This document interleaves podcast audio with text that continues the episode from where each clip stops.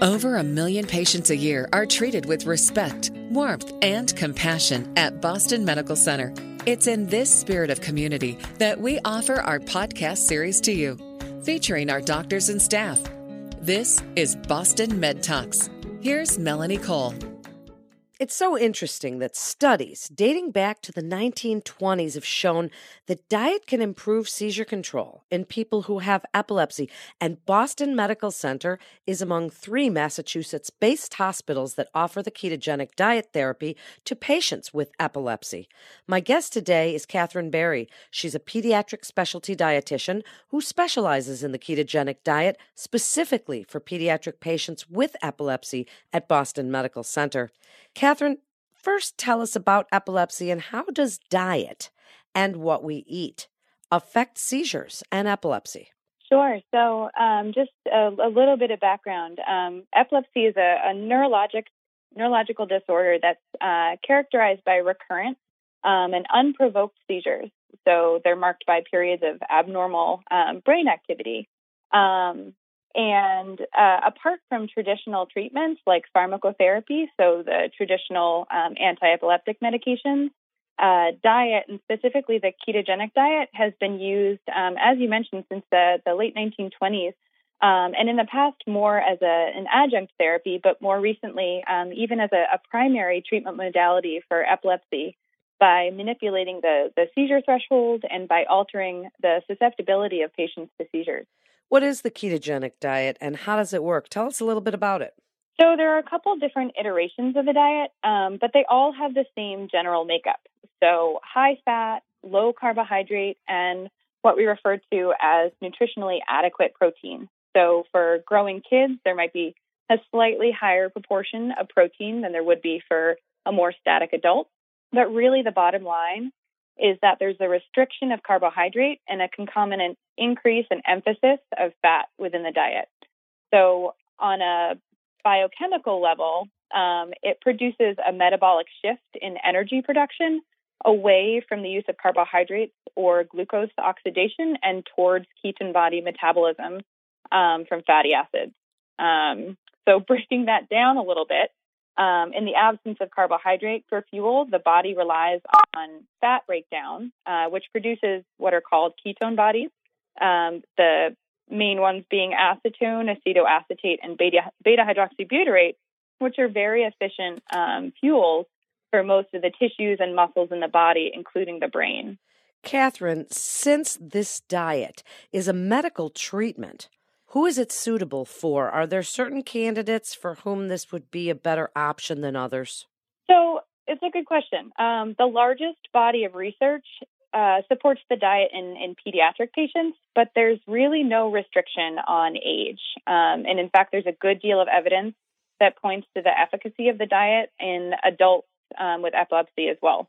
Um, there are certain conditions that seem to be more responsive to diet, um, things like infantile spasms, but generally, there are very few outright contraindications to at least trialing the diet, uh, save for patients with certain mitochondrial disorders, um, which makes the diet more broadly applicable across the spectrum of epilepsy.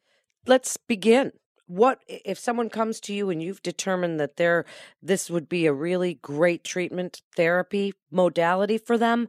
What is the first step? How do you begin such an intense diet? And how difficult is it for the family and for the parents to prepare? Sure. So at the um, at the very outset of the diet, um, I, I, take a, a very comprehensive and, and, detailed overview of what their typical diet looks like at home. Um, so taking into consideration um, things like um, their culture and, and things that might make their diet look um, look very unique to, to their family. Um, and then ruling out any sort of metabolic disorder.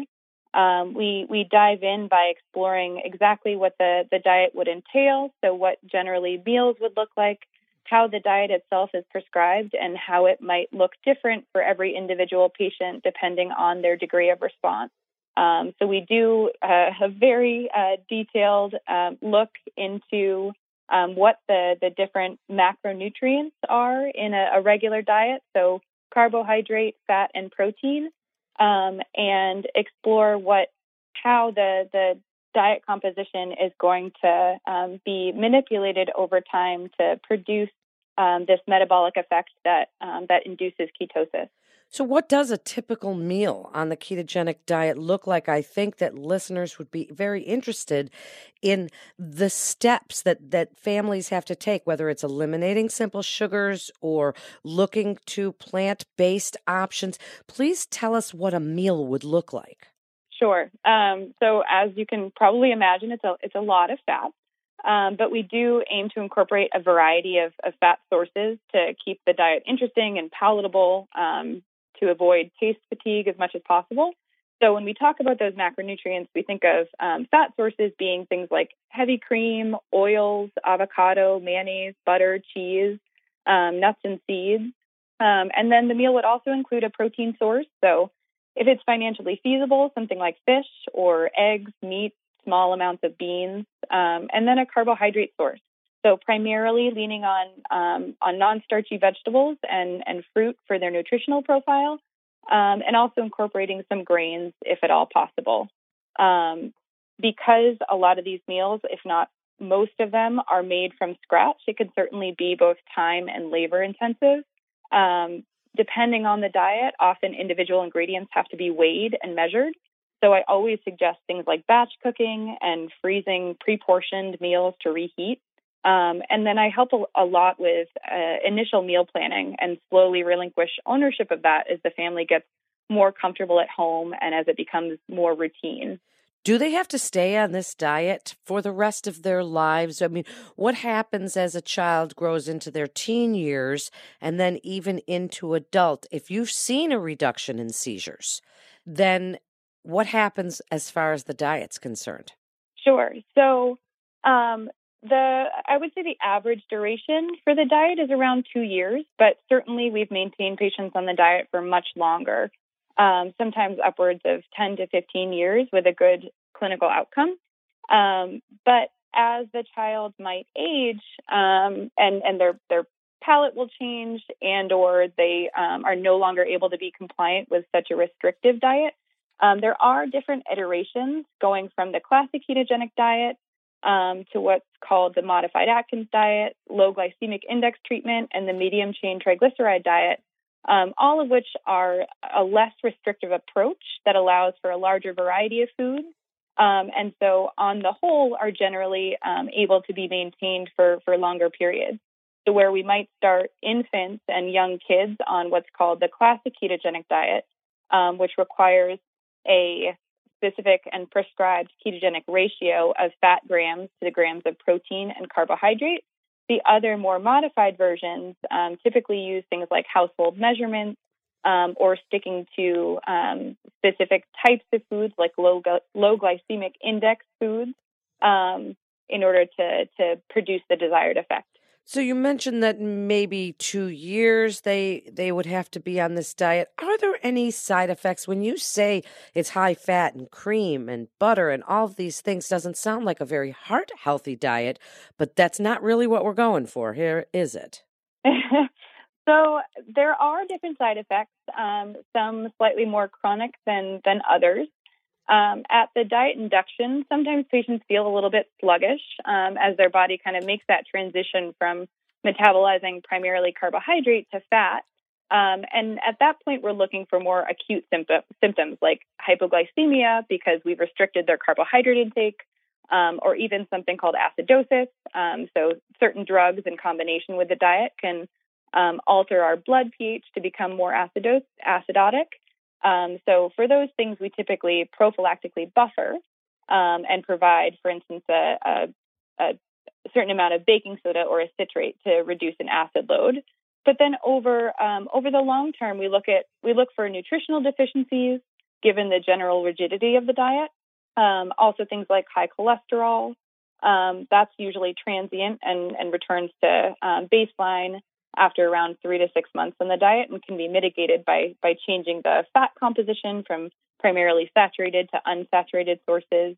Um, things like constipation. So, as you'd imagine, eliminating fruits, vegetables, and whole grains, which is the um, the, the primary um, fiber-rich foods that you'd be eating um, that typically help with bowel motility.